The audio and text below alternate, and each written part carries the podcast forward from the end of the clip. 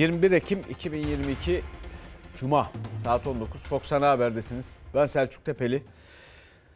Irak'ın kuzeyinde terör örgütüne yönelik terör örgütü PKK'ya ve bağlantılarını, uzantılarına artık ne kadar varsa o rezillere yönelik operasyonların sürdüğü Pençe Kilit Harekatı bölgesinde 5 Ekim günü yaralanan piyade uzman çavuşumuz Cemil Yavaş tedavi gördüğü hastanede kurtarılamadı, şehit oldu.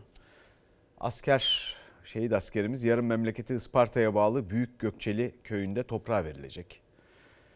Şehidimize Allah'tan rahmet diliyoruz. Yakınlarına ve milletimize başsağlığı diliyoruz. Ve haberlerimize geçiyoruz. Efendim bugün etiketimiz hep söylerim. Sizin de hep söylediğiniz şeyler vardır. Benim de var.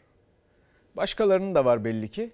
Hep söylediklerimizi bu akşam karşılaştıracağız. Bakalım kim ne söylüyor hep. Cumhurbaşkanı Erdoğan öyle demiş. Hep söylerim demiş. Onları karşılaşacağız. Bakalım karşılaştırdığımızda hep söylerim diyenler neyi söylüyor hep ve söyledikleri hep söyledikleri şeylerde kim haklı, kim haksız, kim başarılı, kim başarısız, memleket ne halde onlara bakacağız. Efendim şimdi bir haberimiz var. Birçok haberimiz var da ilk haberimiz Amasra ile ilgili. Onunla ilgili söyleyecek şeyim de var.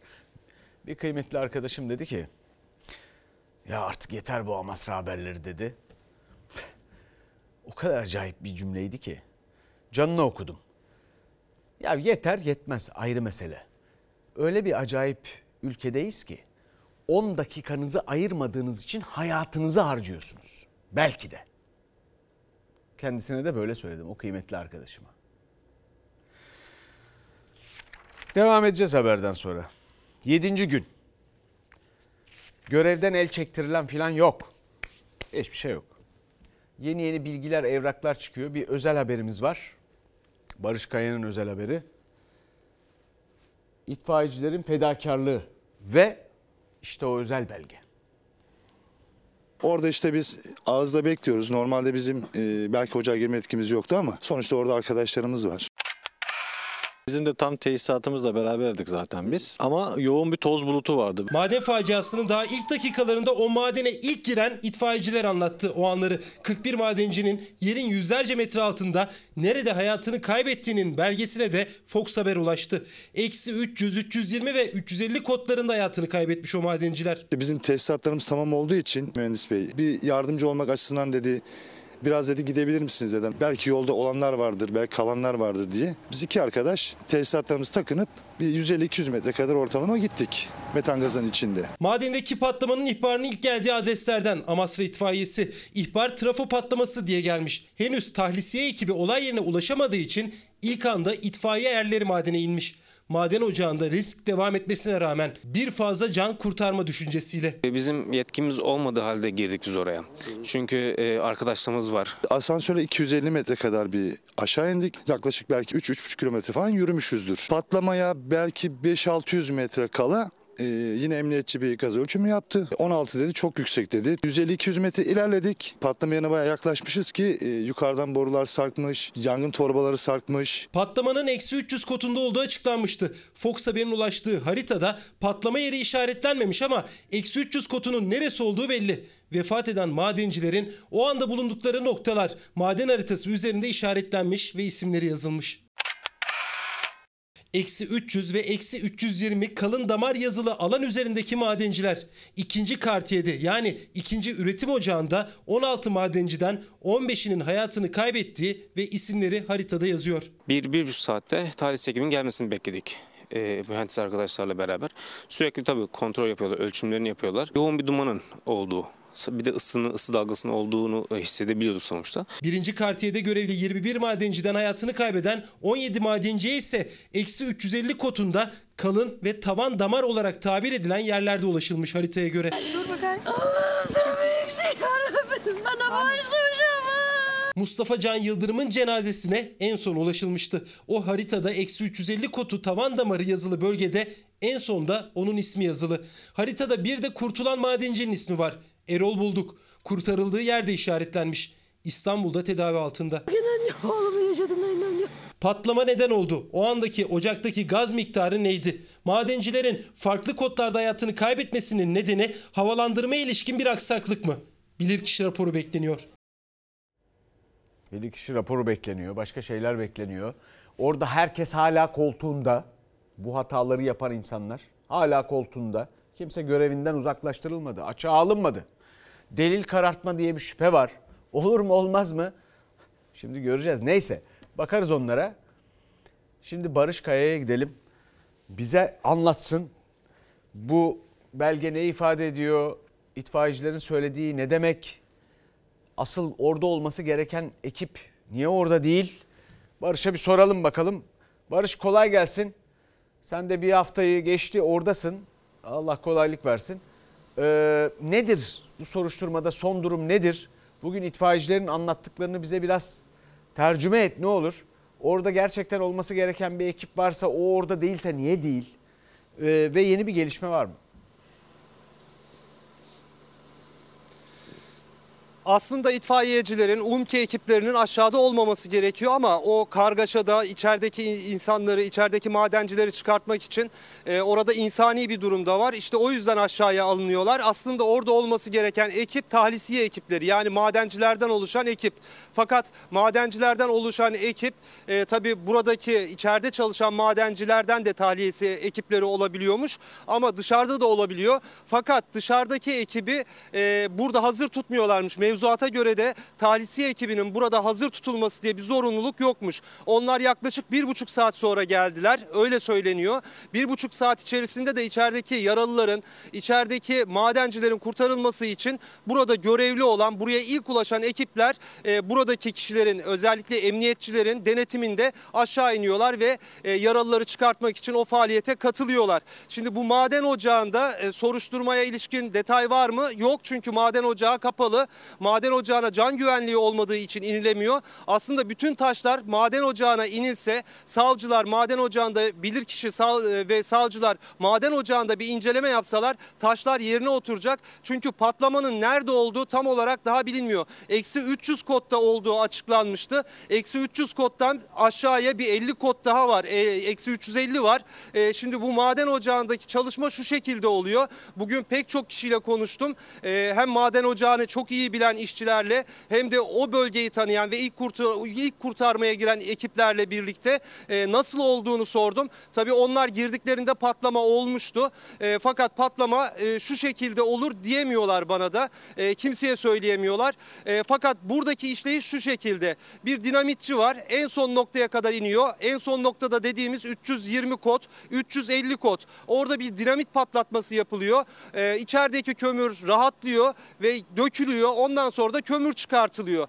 Şimdi o bölgede bir yangın çıkmış ama patlama 300 kodda olmuş. Yani aslında 350 koddaki maden işçilerinin neden öldüğü, nasıl öldüğüyle ilgili aslında net bir şey yok. Çünkü oradaki hava akımıyla alakalı, içeriye sızan gaz ve alevlerle alakalı e, oradaki insanların nefes alamamasıyla mı kaynaklı bu yaşamını yitirdi madenciler? Yoksa patlama biraz daha üste oldu. O hava akımıyla birlikte, oksijenle birlikte dolanan hava onları da mı e, öldürdü? İşte bununla ilgili bilirkişi raporu bekleniyor. Maden ocağında herkes tabii şuna kilitleniyor. E, nasıl dinamitle patlatma olabilir diye. Ama bu maden ocağının işleyişi yıllardır bu şekilde. Çok sert bir kömürden bahsediyoruz. O kömürü çıkartmak için e, kontrollü bir şekilde dinamit patlatmaları gerçekleşiyor.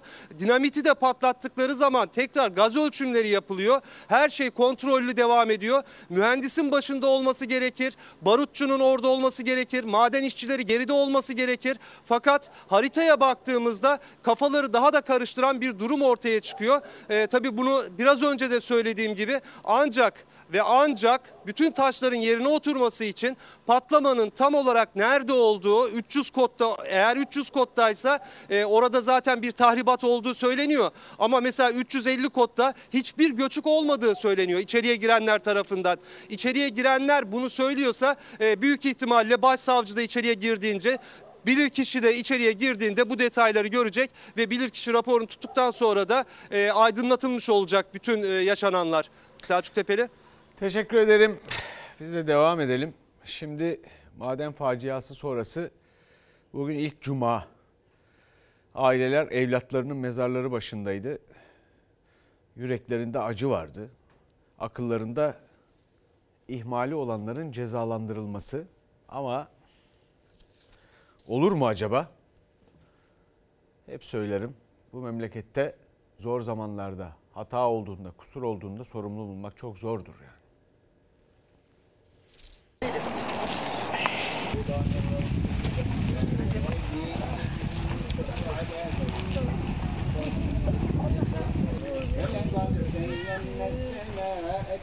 Yavrularım her zaman beraber, biz kere berabersiz yavrularım.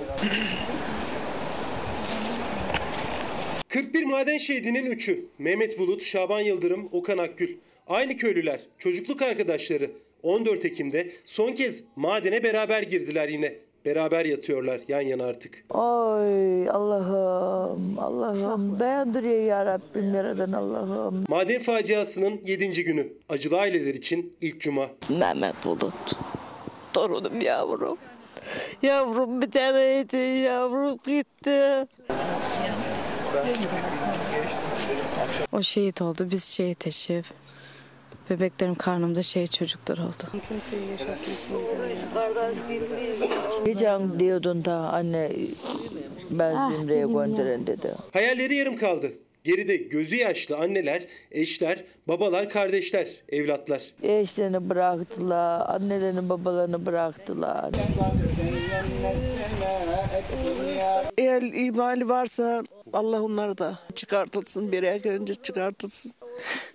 Biz yandık. Başka kimseler yanmaz. Yavrularımızın şeysi yerde kalmasın. Ay, bir ihmal var diyorlar, bir yok diyorlar. E, öyle bir şey varsa çıksın yani. Bir yanda acı, diğer yanda akıllarında ihmali olanların cezalandırılması. Bir haftada 50'nin üzerinde madenci, mühendis, müessese yöneticisi dinlendi. Dijital materyaller incelendi. Henüz bilirkişi raporu hazırlanmadı. Şüpheli sıfatıyla ifadesi alınan da yok. Anlatılmayacak kadar çok acı, çok acı. Hadi yavrum gene gelirim yavrum ben size yanıyız ha.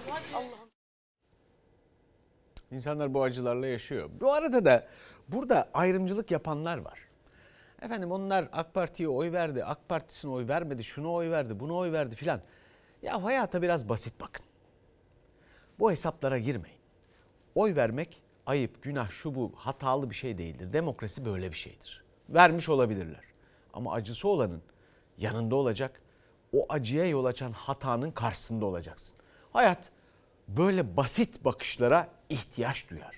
Yoksa bir yere varamazsınız. Dolayısıyla bu memleket insanların kafasını çok karıştırmasına gerek yok. Neye bakmamız lazım bizim? Yetkililere. Bu grup başkan vekili AK Parti'nin bir dakika Yılmaz Tunç.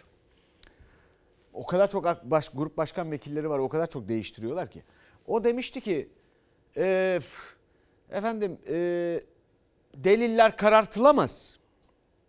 Yo yo vermeyin vermeyin seslerini vermeyin bir daha duymak istemiyorum. Kimsenin de duymak istediğini zannetmiyorum.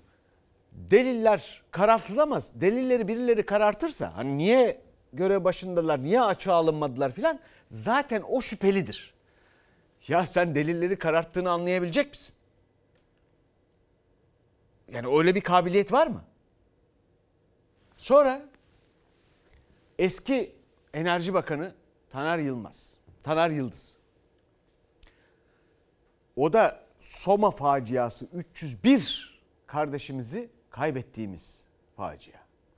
Diyor ki NASA ile karşılaştırıyor. 135 mekik fırlattılar. İkisi düştü. Her biri diyor bir buçuk milyar dolarlık masraftı filandı falan da hala para hesabı yapıyorlar. Ya adam 150 milyon kilometre öteden araç Mars'ın üzerinde aracı var. 5 dakikada buraya HD görüntü gönderiyor. Sen 300 kilometre ötede madencini koruyamıyorsun. Niye öldüklerine haberin yok senin. Ve o adamlar o iki tane kazayla ilgili bir kere kader dememişler. Bir kere. Nasıl bir mantık bu ya? Ya arkadaş siz ya hakikaten nasıl bu insanlara nasıl tahammül ediyorsunuz ya? Kayseri milletvekili. Bekir Bozdağ Adalet Bakanı o da diyor ki efendim diyor gözaltına alındı alınmadı diye şeyler söyleniyor diyor.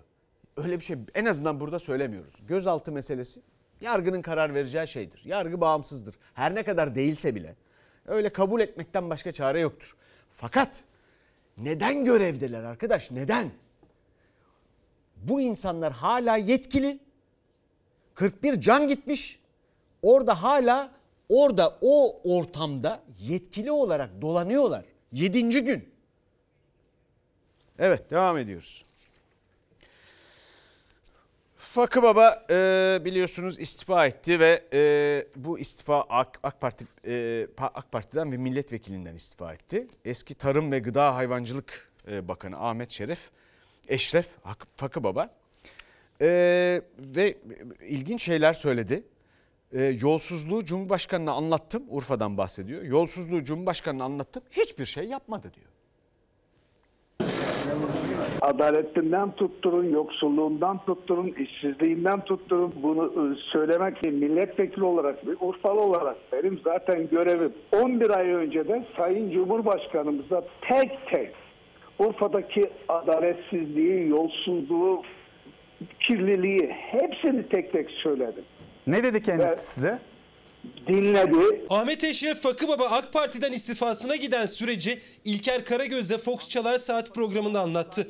Cumhurbaşkanına da Şanlıurfa'daki yolsuzlukları tek tek anlattım ama bir şey yapılmadı dedi. Hak vermiş olsaydı söylediklerimi e, o tatbik ederdi. O da olmadı. Ya belki ya boş verin bu adam böyle konuşuyor. Gitsin dedi. Ben öyle anladım. Şanlıurfa Büyükşehir Belediye Başkanlığı yaptı. Sonrasında milletvekili olarak meclise girdi. Gıda, Tarım ve Hayvancılık eski bakanı Ahmet Eşref Fakı Baba AK Parti'den de milletvekilliğinden de istifa etti. AK Parti'ye siyasi ve ahlaki duruş eleştirisiyle. Siyasi ve ahlaki anlayışıma uygun olmayan bazı kişilerle bundan böyle beraber olmayacağım için de mutluyum. Çok güzel bir cümle kurmuşum yani hakikaten. Zaten bunu Urfa halkına sorsanız Urfa halkından bilmeyen kimse yok. Herkes söyler. 10-15 milyonluk arsaların, dairelerin satılacağı bir yer belediye başkanımız niçin satar bunu ya 3-5 kişiye?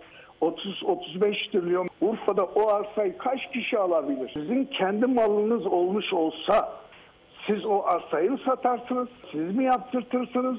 Yoksa kat karşılığı müteahhite mi verirsiniz? Halkı nasıl zengin edersiniz? Fakı Baba istifasından bir gün önce de AK Partili Şanlıurfa Büyükşehir Belediye Başkanı'na bir kez daha seslenmişti rant uyarısıyla. Aslında bu eleştirilerini, uyarılarını uzun zamandır AK Parti yöneticilerine iletmiş. Genel başkan ya vekiline, Numan Bey'e, hepsine, Sayın Özhaseki'ye çok şükür hiç yalan konuşmam. 11 ay önce de Sayın Cumhurbaşkanımıza tek tek Urfa'daki adaletsizliği, yolsuzluğu, kirliliği hepsini tek tek söyledim. Ne dedi kendisi Evet. size?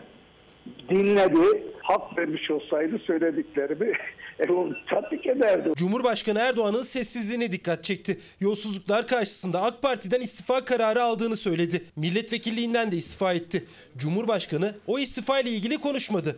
Fakı Baba sade bir vatandaş olarak İyi Parti'de siyaset yapacak artık. Ben Altılı Masa ittifakını bir demokrasi ittifakı olarak görüyorum. Ben İyi Partiliyim ama geleceği için Türkiye'nin bu altılı masanın demokrasi mücadelesini çok iyi verip kazanması gerektiğine yürekten inanan bir kardeşim. Türkiye'nin gerçek bir demokrasi, şeffaflığa ihtiyacı var.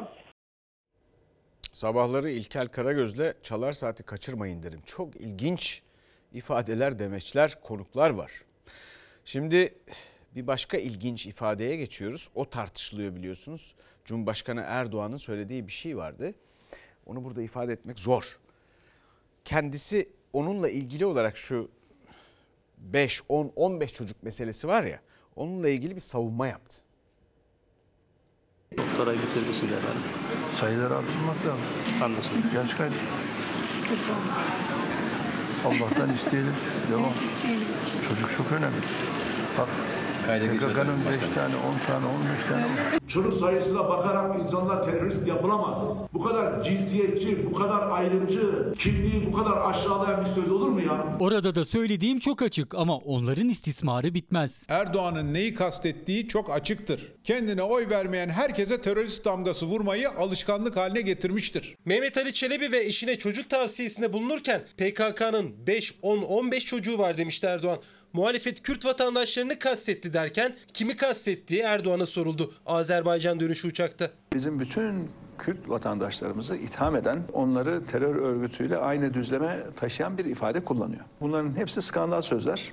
Onun için ben gerçekten utanç verici dedim. Onun için yazık dedim. Ben her zaman açık açık en az 3 çocuk diyorum zaten. Bu benim gizli bir politikam değil ki. Onların istismarına cevap yetiştirmeye de gerek yok. Ne istismar ediyorlar anlamadım. Atan, atanmış İçişleri Bakanı gün gün Türkiye'de kalan PKK'lı teröristlerin sayısını verip duruyor. 100 terörist kaldı dedi. Bu 100 terörist ne zaman bir araya gelip de 5-10-15 çocuk yapıyorlar? Cumhurbaşkanı sözlerim açık demekle yetindi. CHP lideriyle Hodri meydan polemiği de sürüyor. Hodri meydan.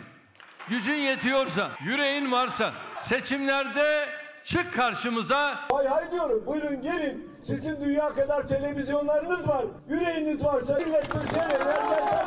Böyle sağa sola topu atmakla işi kurtaramaz. Zira futbolu ondan çok çok iyi bilirim. O bu işin çok acemisi. Kim kalede, kim orta sahada, kim geri dörtlüde veya kim forvette oynaması gerekir bunu bilmez. Benim kavga etmeye niyetim yok. Türkiye'nin işe aşağı ihtiyacı var. Çiftçinin hakkını teslim etmeye ihtiyacı var. Ben bu sene gübremi alamadım. 60 liradan aldığım gübre bugün 600 lira. Alamadım. Süt tereyağı bulamıyorum. Herkes malını sattı. Neden?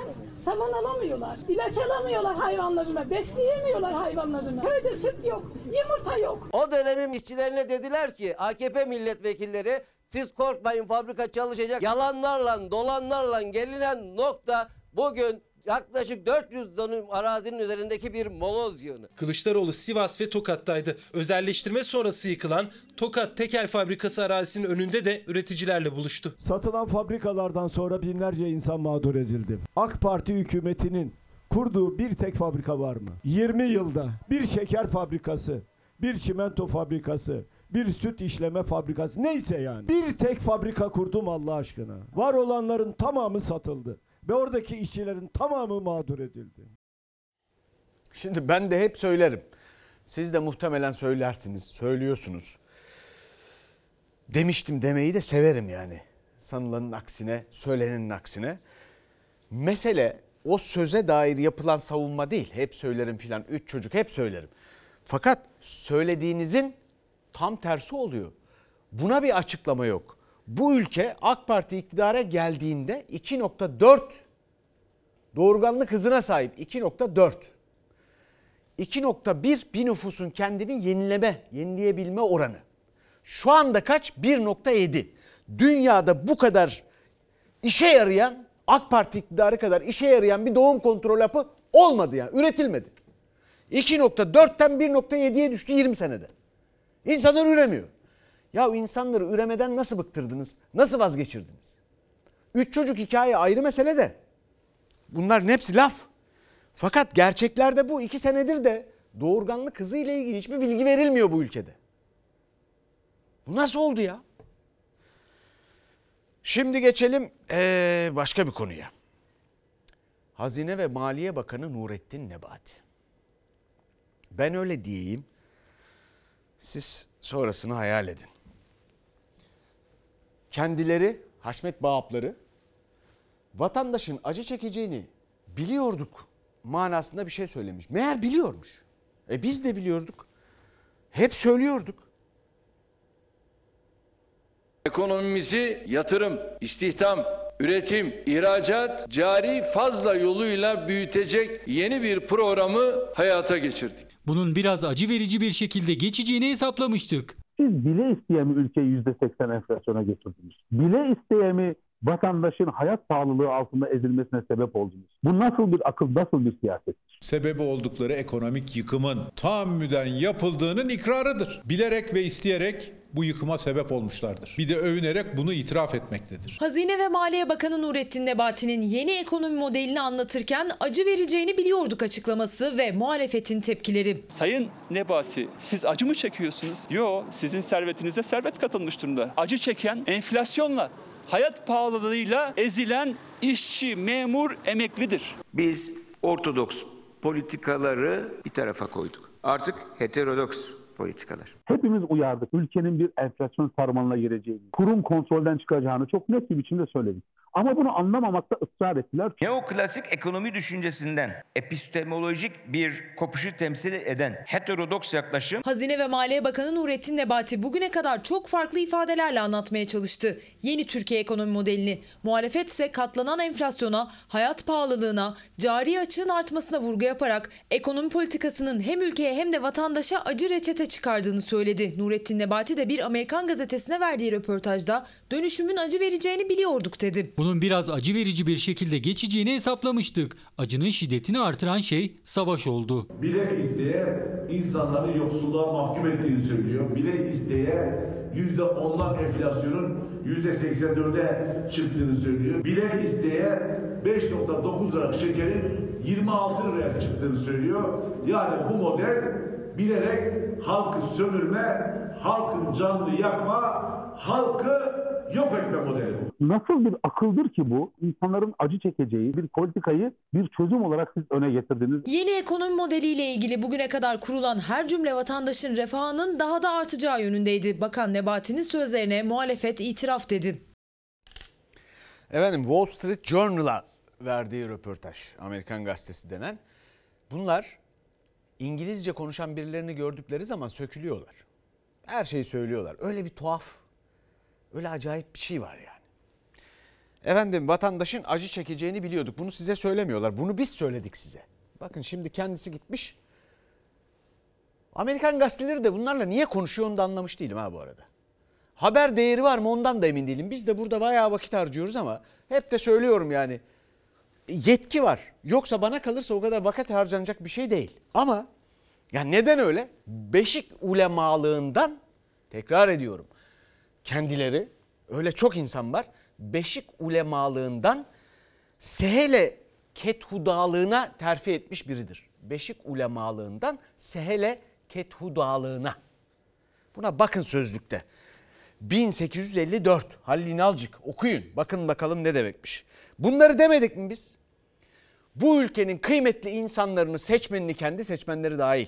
AK Parti'ye oy veren seçmenler dahil. Hiç nazarı dikkate almıyorlar. Başlarına geleceği söylemiyorlar. Onların acı çekmesi pahasına sözde ekonomi modeli diye bir şey uyguluyorlar. Ortada bir model yok. Bir işe de yaradığı yok. Ama insanların acı çekeceğini demek ki biliyorlarmış. Bence bilmiyorlardı da. Orada saçmalamış. Öyle anlaşılıyor. Peki üstelik de boşuna. Niye boşuna? Çünkü sizden topladıkları ki başka çareleri yok. Çalışan insanlardan, vergilerden topladıkları ne yapıyorlar? Gidiyorlar bir grup kur korumalı mevduat hesabı kalantoruna veriyorlar. Faize veriyorlar. Müteahhit cuntasına veriyorlar. Siz de bakıyorsunuz, dinliyorsunuz. Sonra gerçekleri görüyor muyuz? Yok. Faiz düştü. Düştü mü? Faiz düştü aldatmacasına bir bakalım. Merkez Bankası'nın faizin düşürmesini benim hiçbir parti görmüyorum.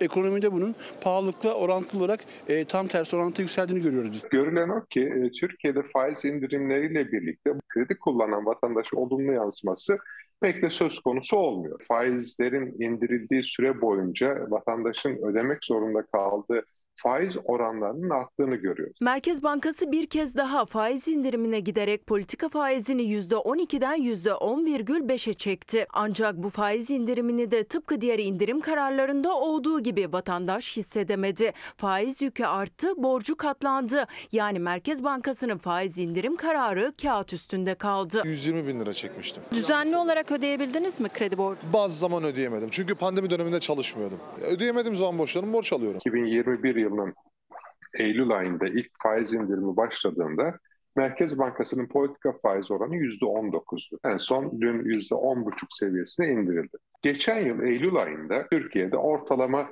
ihtiyaç kredisi faiz oranı %23.30'dur.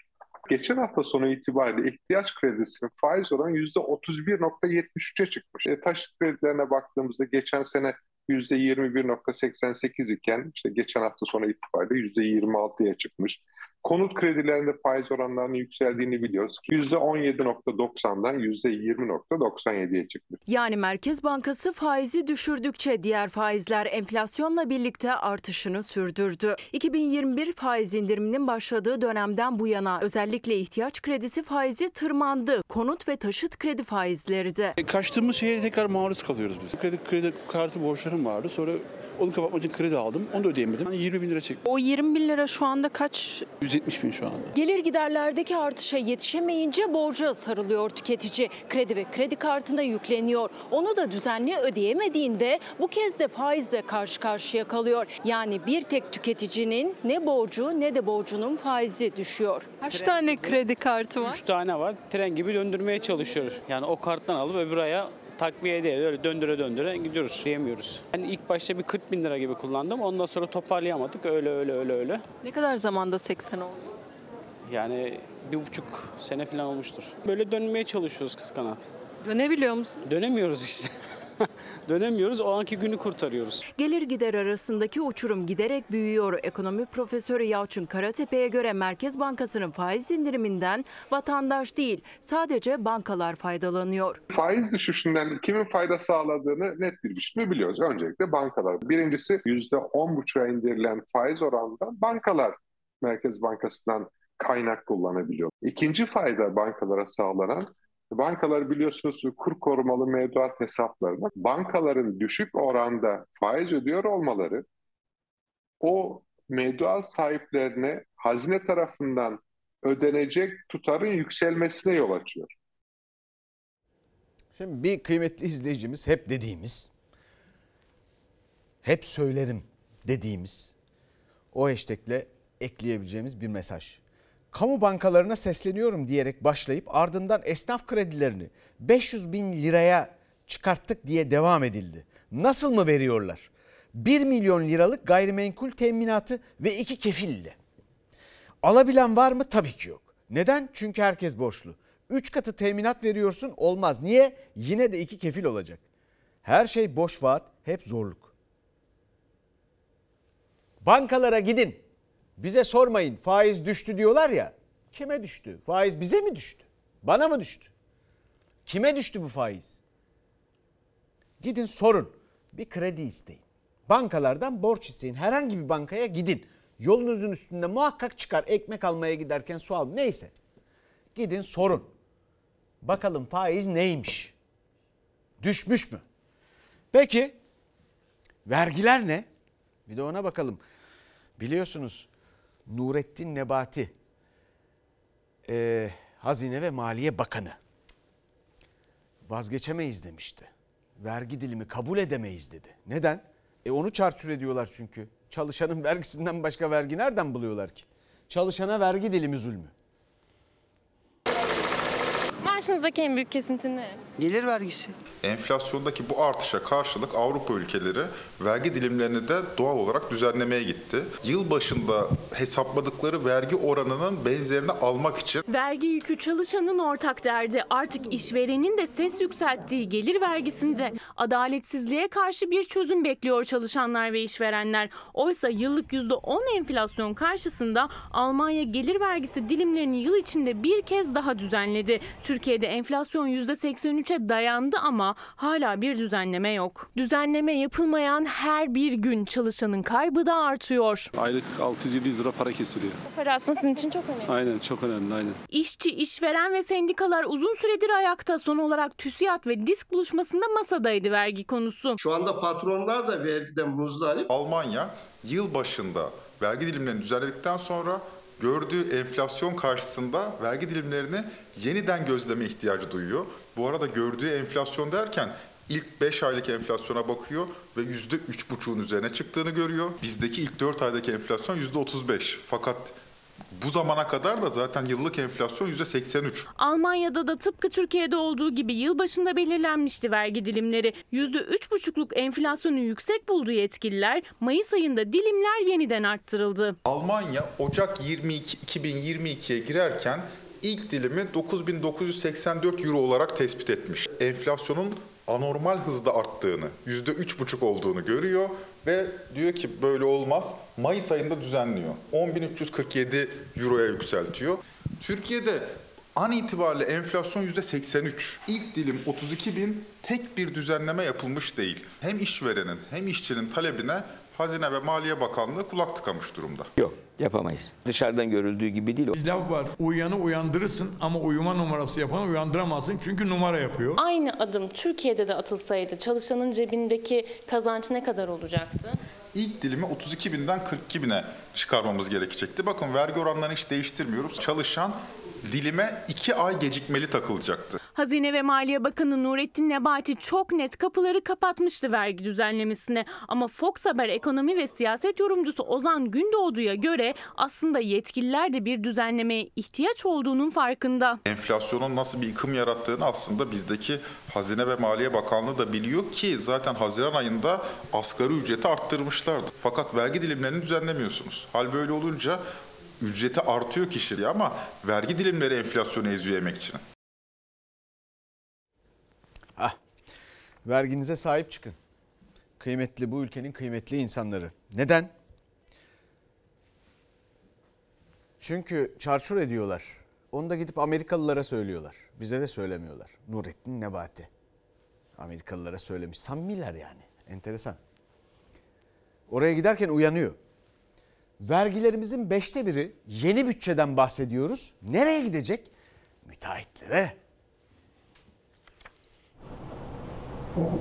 46 milyar 700 milyon şehir hastanelerine aktaracak kaynak hazinedendir. Yani vatandaşın cebindendir. Geçilmeyen köprüler ve yollar için, yatılmayan hastane yatakları için 2023'te beşli çetelerine ayırdıkları para 102 milyar lira. 13 ilde 14 garanti ödemeli şehir hastanesi, garanti ödemeli otoyollar, havalimanları. 2023 bütçesinde şehir hastaneleri ve ulaşım için müteahhitlere ayrılan garanti ödeme tutarı 102 milyar lira. Siz ne kadar kaynak oluşturursanız devletin kasasından da bir kuruş çıkmaz. 5 kuruş çıkmayacak denilen kamu özel işbirliği projesinde şehir hastanelerine 18 milyar 946 milyon. Kullanım hakkı olarak verilen tutar 27 milyar 716 milyon. 2022 yılı bütçesinde şehir hastanelerine hizmet ve kira için ayrılan bütçe 21,5 milyar liraydı. 2023 bütçesinde 46,6 milyar lira ayrıldı. 19 milyar lirası hizmet alımı için. Kira yani kullanım bedeli içinse yaklaşık 28 milyar lira ödenecek. Bu rakamlar Sağlık Bakanlığı bütçesinin %16'sına denk geliyor. Peki bu bu yıl için mi sadece? Hayır. 25 yıl boyunca saray müteahhitlerine bu ödemeler yapılacak. Hepsi dolar üzerinden yapılıyor. Dolar arttıkça bu ödenen bedel artıyor. Buradaki aylık yıllık bedel eğer onun aleyhine ise farkı kim ödeyecek? Devletin kasasından biz ödeyeceğiz. 2023 bütçesinde yap işlet devlet modeliyle yapılan projeler için ayrılan garanti ödemeler de yer alıyor. Müteahhitlere yeni yılda köprü, otoyol ve havalimanları için 55 milyar 400 milyon liralık pay var. Geçen yılda bu rakam 20 milyar liraydı. Kim kendi ülkesinin kalkınmasına değil de beşli çetelerin büyümesine katkı verdiyse bu milletin onlardan bir hesap sorması lazım. Demokratik yollardan. 660 milyar lira açık vereceği hesaplanan 2023 bütçesinde şehir hastaneleri ve ulaşım garanti ödemeleri tutarı 102 milyar lira. Bu rakam vatandaştan toplanacak gelir vergisinin de beşte biri demek. Bu halkımızın vergileriyle yandaş müteahhitlere ödenecek. Peki hangi varsayım üzerinden ödeniyor? Doların 22 TL olacağı varsayımı üzerinden dolar 30 TL olursa ne olacak? 35 TL 40 TL olursa ne olacak? Bu 102 milyar TL 250 milyar TL'ye çıkacak. Sizin paranız bu siyasetçiler cebinden parayı verip hiçbir şey yaptırmaz. Köprüydü şuydu buydu. O sizin paranız. Öyle bir siyasetçi yoktur. Havaya savrulan milyonlar. Bakın o paralar nereye gidiyor? Israrla biz bu işin teknik yönünü açıkladık. Yani Diyarbakır karasal bir iklim, palmiye egzotik bir bitki. Canhıraş bir şekilde bitki büyüme düzenleyicilerle beslemeye çalışıyorlar. Ciddi bir masraf söz konusu. Karpuzuyla ünlü şehir Diyarbakır'a hoş geldiniz. Bu devasa karpuz heykeliyle bu mesaj verilmek isteniyor diye düşündük. İçinde bir de çocuk heykeli vardı ancak gelen olumsuz yorumlar üzerine o çocuk kaldırıldı. Tek başına bir karpuz kaldı. Bugünlerde çok konuşulan Diyarbakır'ın meşhur olan bir başka tarafı daha var ki o da palmiyeler. Ancak kurumuş palmiyeler. Bu ağacın buraya dikilmesinin sebebi nedir?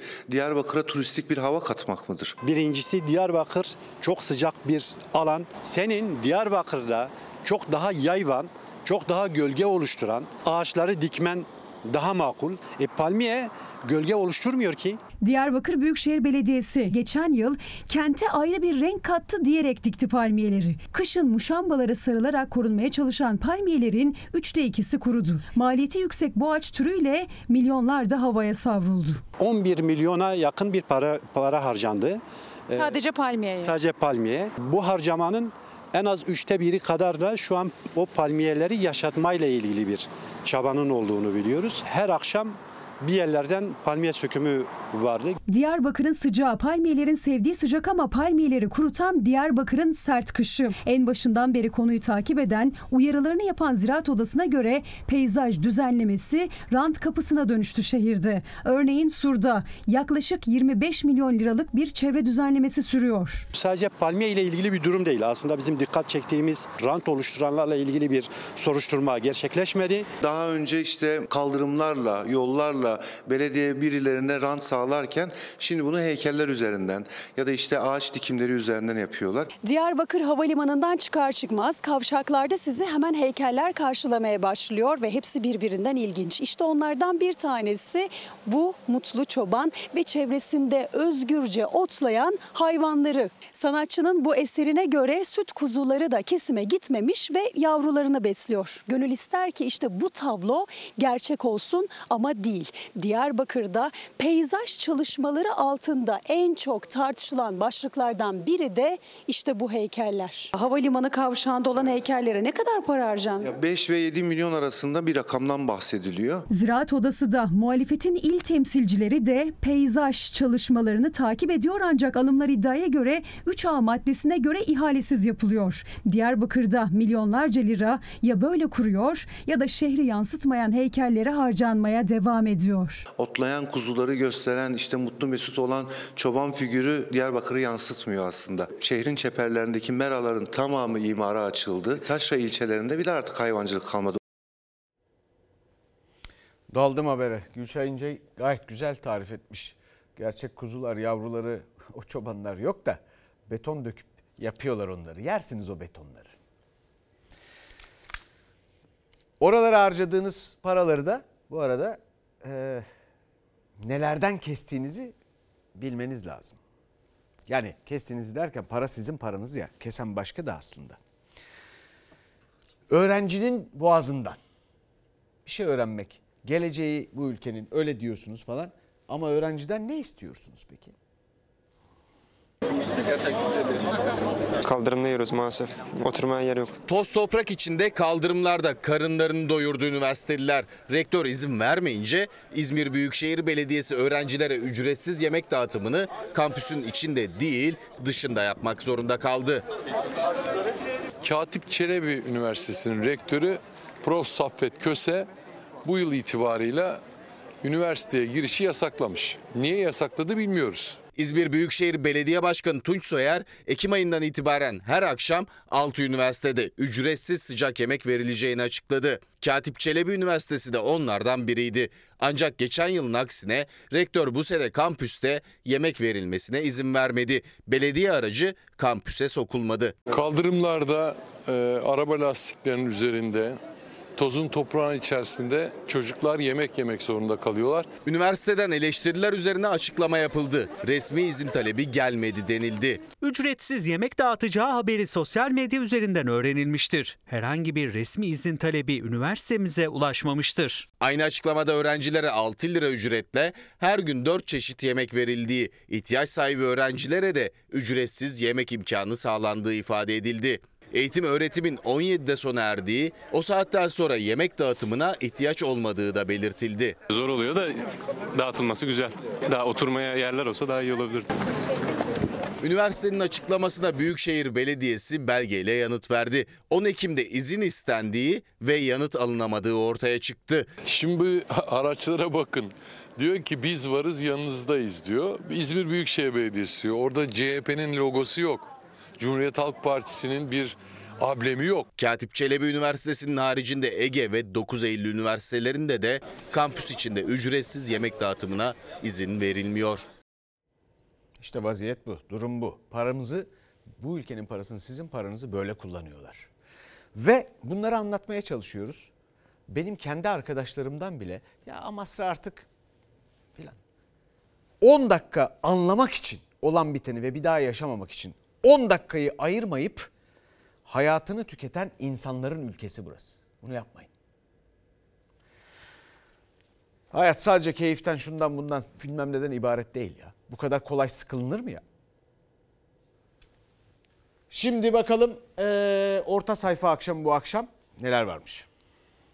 İş daha da karmaşık hale geliyor. Yani çok böyle kararlı duracağını beklerken geri adım atıldı. Gıda, Tarım ve Hayvancılık eski bakanı Ahmet Eşref Fakıbaba AK Parti'den istifa etti. AK Parti'ye siyasi ve ahlaki duruş eleştirisiyle İyi Parti'ye geçiyor. Cumhurbaşkanı AK Parti'yi sarsan istifa sonrası sessiz kaldı. İstifaların devamı gelir mi? Orta sayfa istifa başlığıyla aralanıyor. Yoksulluk, yolsuzluk ve yasakları bitireceğiz dedi. Yoksulluk tamam. Evet, Yolsuzluk tamam, yolsuzluk yasaklar tamam, da tamam. yas- Mehmet Ali Çelebi'nin transferiyle Rütük'teki boş üyelik hakkı AK Parti'ye geçmişti. Fakıbaba'nın istifası dengeleri yeniden değiştirdi. Rütük üyeliği tartışmaları orta sayfada. Başka türlü bir denetimi de getirecek. Buradan Erdoğan'ın çıkarması gereken dersler var. Erdoğan Kılıçdaroğlu'na seslendi. Gücün yetiyorsa, yüreğin varsa seçimlerde çık karşımıza dedi. CHP liderinden istediğin televizyon kanalına gel konuşalım yanıtı geldi. Karşılıklı restleşme nereye gidiyor? Bir sürede olsa engellemek, bastırmak mümkün. Erdoğan'ın partisine transfer ettiği Mehmet Ali Çelebi ve eşine çok çocuk tavsiyesi verirken PKK 5, 10, 15 çocuk yapıyor deyince muhalefet ses yükseltti. Erdoğan o sözlerle muhalefetin söylediği gibi Kürtleri mi kastetti? Çok çocuk tartışması da orta sayfada. EYT'liye çare buldular, emeklinin maaşına çare, çare buldular. Bugün Meral Akşener'le adı adaylık kulislerinde geçen Ekrem İmamoğlu Gümüşhane'de bir araya geldi. O buluşmada adaylık konusu açıldı mı? Perde arkası orta sayfada. Üzerinde inanılmaz bir yük oluşturur. Biz bunun içinden çıkamayız. Bu masrafları da karşılanacak. Ekonomi yine en sıcak başlık. 2023 bütçesi meclise sunuldu. Vatandaşın vergi yükü de müteahhitlere ödenen para da artacak. Ekonomi ve siyaset başlıkları, en sıcak kulis bilgileri her cuma olduğu gibi bu akşam da orta sayfada. Birazdan beraberiz. Evet. Şimdi bir de memleketin ünlü şefleri var. Bir ünlü şef maskaralığı var. Sabahtan akşama bütün televizyonlar yeme içme. Başka derdimiz kalmamış gibi. Doğru dürüst yemek var mı? Restoranlarda var mı? Emin değilim. Bir de Michelin maskaralığı çıktı şimdi. İki yıldız hayatında ömründe bu tarihinde vermemiş bu kuruluş iki tane yıldız verdi birilerine. Ya herkes bu fetişin üstünde şunu söylemek istiyorum. Malzeme var mı? Hayır. Halden aldıkları malzemelerle sözde yemek yapıyorlar. Mutfaktaki asıl şef üretici, çiftçidir. Aşçı değil. Bunu unutmayın. Sürem de bittiği için unuttum ama buna devam edeceğim yani. Peki bizden sonra iyilik var yeni bölümüyle. Ee, bu akşam orta sayfa akşamı unutmayın. Ve Gülbin Tosun'a da hafta sonu başarılar dilerim. Hafta başında görüşmek üzere.